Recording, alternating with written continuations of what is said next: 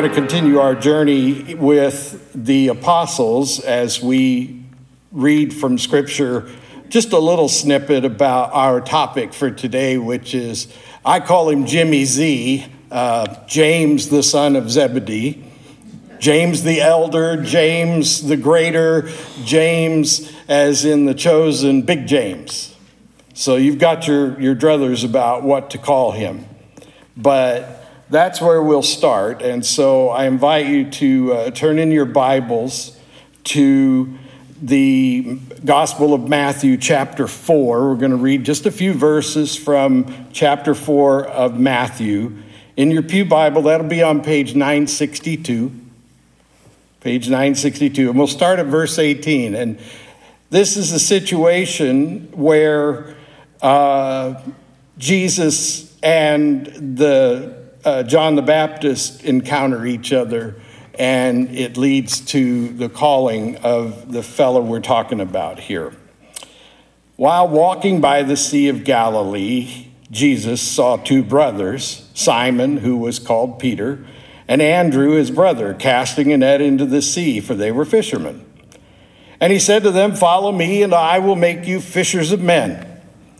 And immediately they left their nets and followed him. And going on from there, he saw two other brothers, James, the son of Zebedee, and John, his brother. They were in a boat with Zebedee, their father, mending their nets, and he called them. And immediately they left the boat and their father and followed him. And that's the word of God for the people of God. Thanks be to God. So, James, the son of Zebedee, and his brother John. You know, last week we studied a little bit of social science, a little bit of family dynamics, and we looked at the birth order book, and what we realized was that you can guess a lot of things about these people based on certain things that are pretty consistent with humanity. And so we learned a lot about the relationship between Peter or Simon and his brother Andrew, and we made some pretty good guesses about what kind of guy Andrew was. And in the same way, we can make certain guesses about Big James and his little brother John. And we gather from that and what we have in Scripture a picture of Big James as being a big leader in the group of the apostles. We often think as Peter is the only leader, but the truth is that each of them was chosen by Jesus for a particular purpose. And Jesus, we can't even imagine the precision with which he chose these people to be a part of his entourage, and in particular, part of his ministry plan for the world after he ascends to heaven. And so how those people came to be a part of the process that Jesus had in mind for the transformation of the world is difficult for us to know. But looking at these personalities, we get a pretty good sense of some of the things that were needed in order to get these this movement moving into a transformational process for the entire creation. And so here's James, another guy running the family business and, working with a younger brother who, by virtue of not being exactly like his elder brother, is, not as diligent, or maybe lets his mind wander towards other things. I mean, what we have in our picture of James and John is James being very direct and a good leader and kind of a methodical processor and a thinker. And then with John, we have all these beautiful images. He's the one that gives us the gospel that presents the divine nature of our Lord Jesus. He's the one that is seeing and interpreting things through a very highly spiritual lens. So you can imagine then that he and his brother James probably had different priorities. And, James was ready to play shortstop and John was out in right field. you know, picking daisies, looking at the clouds.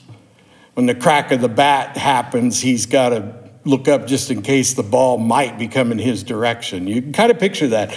I immediately drew an image. Now, I've spoken to you about my family at different times, but I haven't really gone into great depth. But I immediately imagined what it would be like if my brother Dave, he's my oldest brother, if he was running a family business and I was working with him, what would that be like? And then I imagined if it switched over from the family business to a ministry, what would that be like?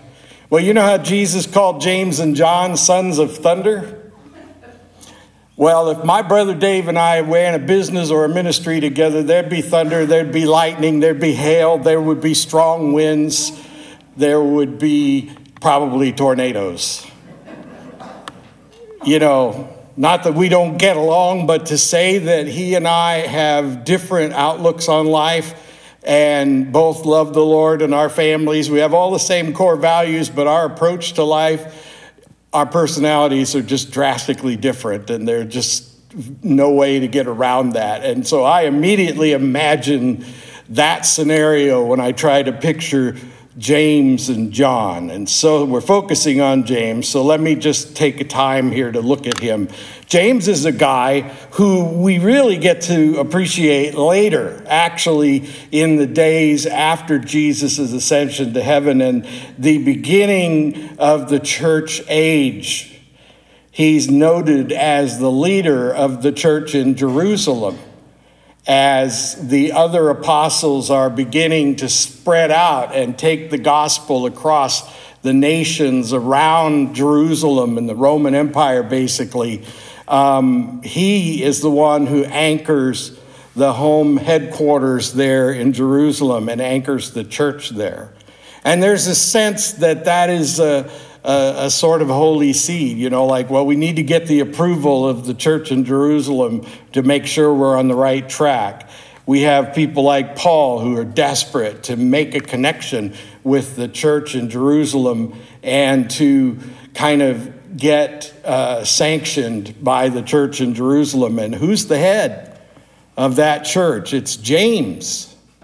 And so we see Big James being the key leader there in Jerusalem. And so, like I said a minute ago, when we think about Peter, we tend to think that he was the leader of the apostles. But I think a better way to look at Peter was he was a leading personality, to be sure. And his personality gets a lot of coverage in the Bible, so we tend to look at him that way. But there were other people with certain talents that were evident in certain personality traits that were evident. When I make jokes about working with my brother, let me just say, my brother is a guy who knows how to get things done. He is a leader and an organizer, and everything he sets his mind to, he accomplishes, and he does it with excellence.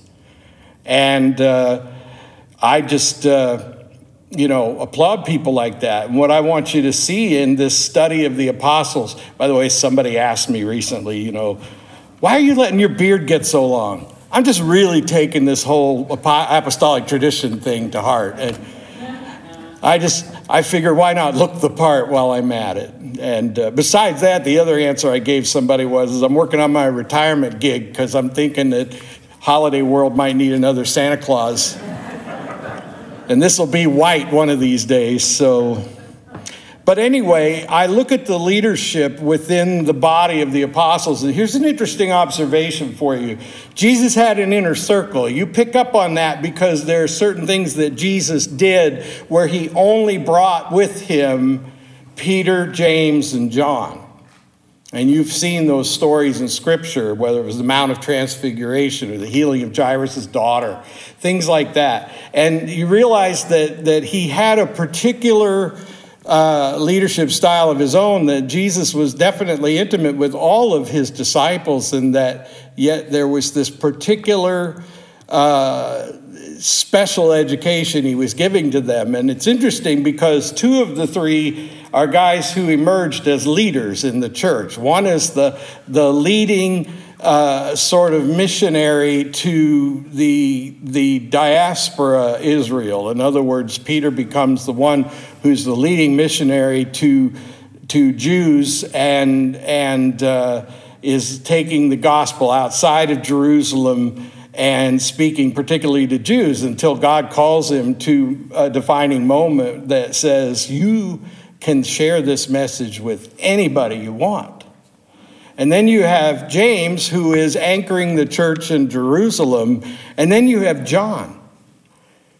Now, I'm not going to talk about John today because we got him coming up in a later time. But I saved John, by the way, for the beginning of Advent, because John, I believe, is the same John that is on Patmos and gives us the Book of Revelation.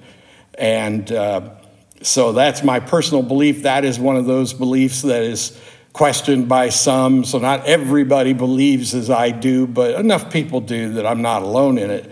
And so what I tend to think about John, his brother then, James's brother, is that he was in Jesus's inner circle because he had a unique calling that was, well, I'm going to say literary more than leadership-wise. He was the one who was going to have a specific purpose to inform us, the church, of really critical things that we need to know about our Lord Jesus, divine in nature, outside of space and time. He gives us a picture of Jesus that is essential to being prepared for the very times that we were discussing earlier.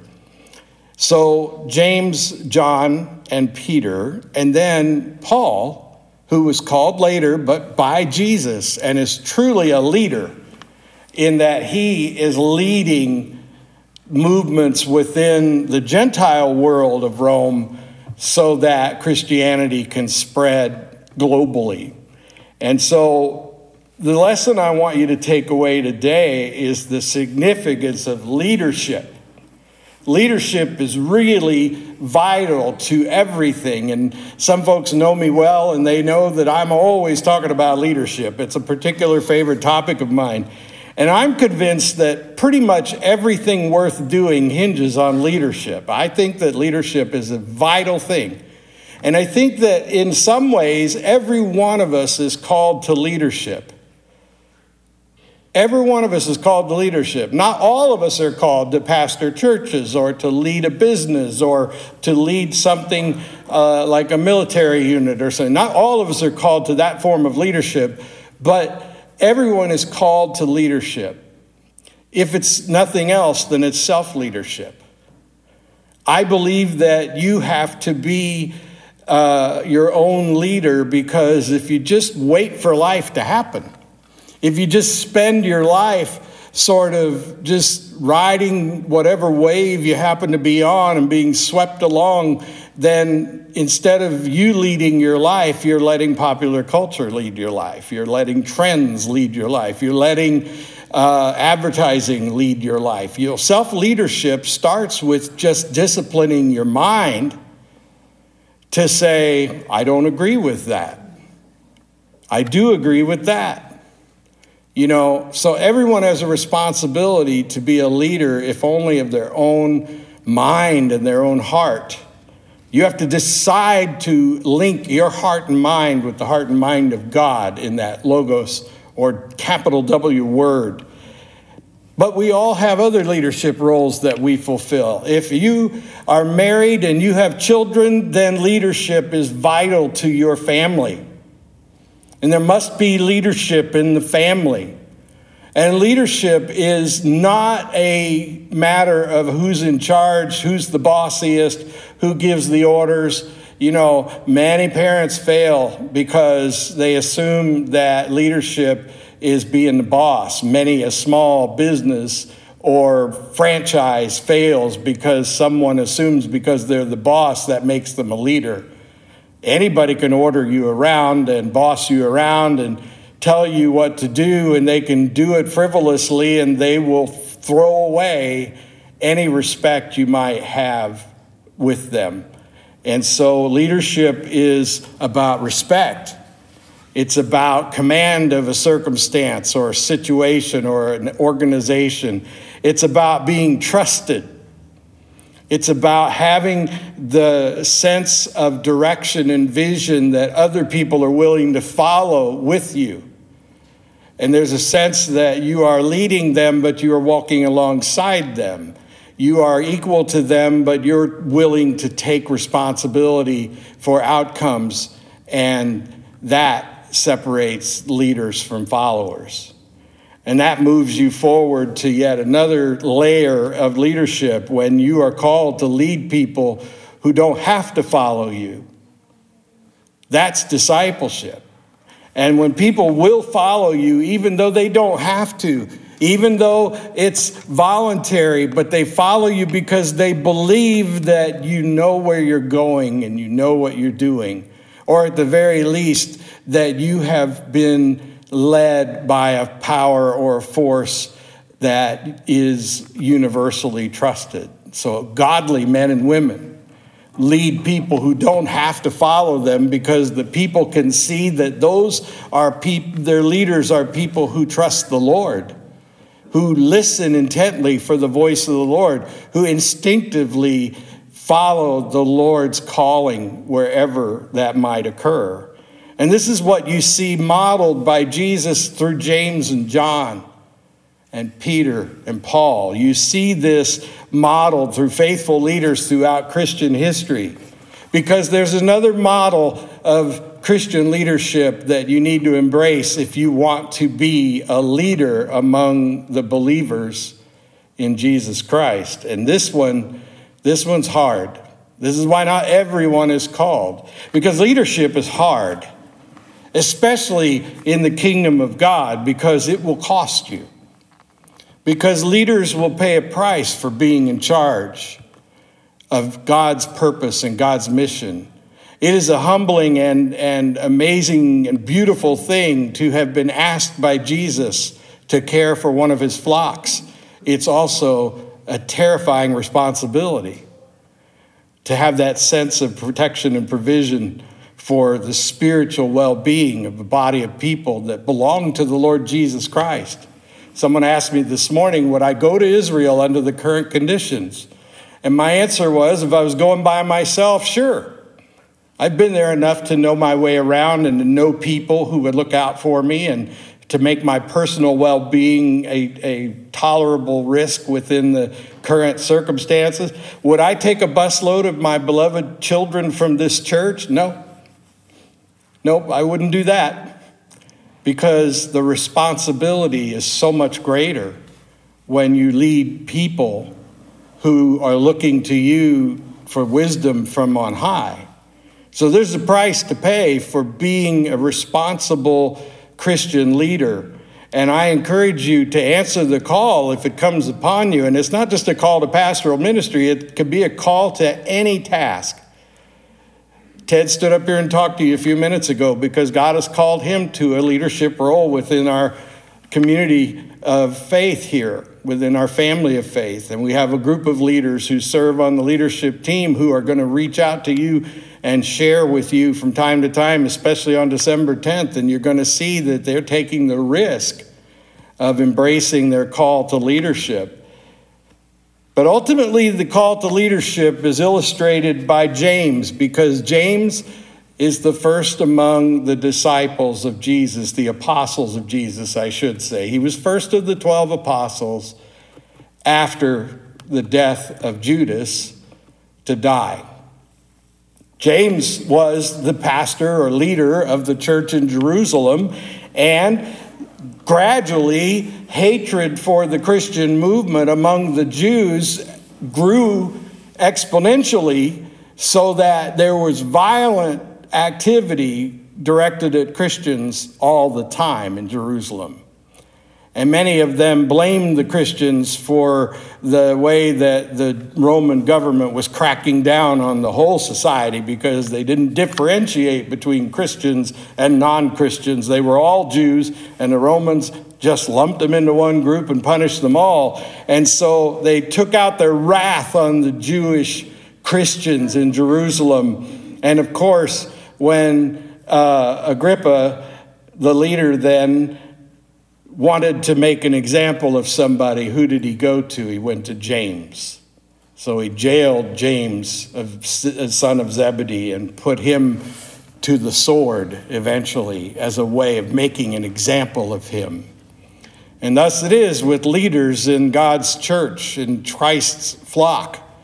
You will suffer consequences for leading and standing in front of a body of people in the name of Jesus Christ.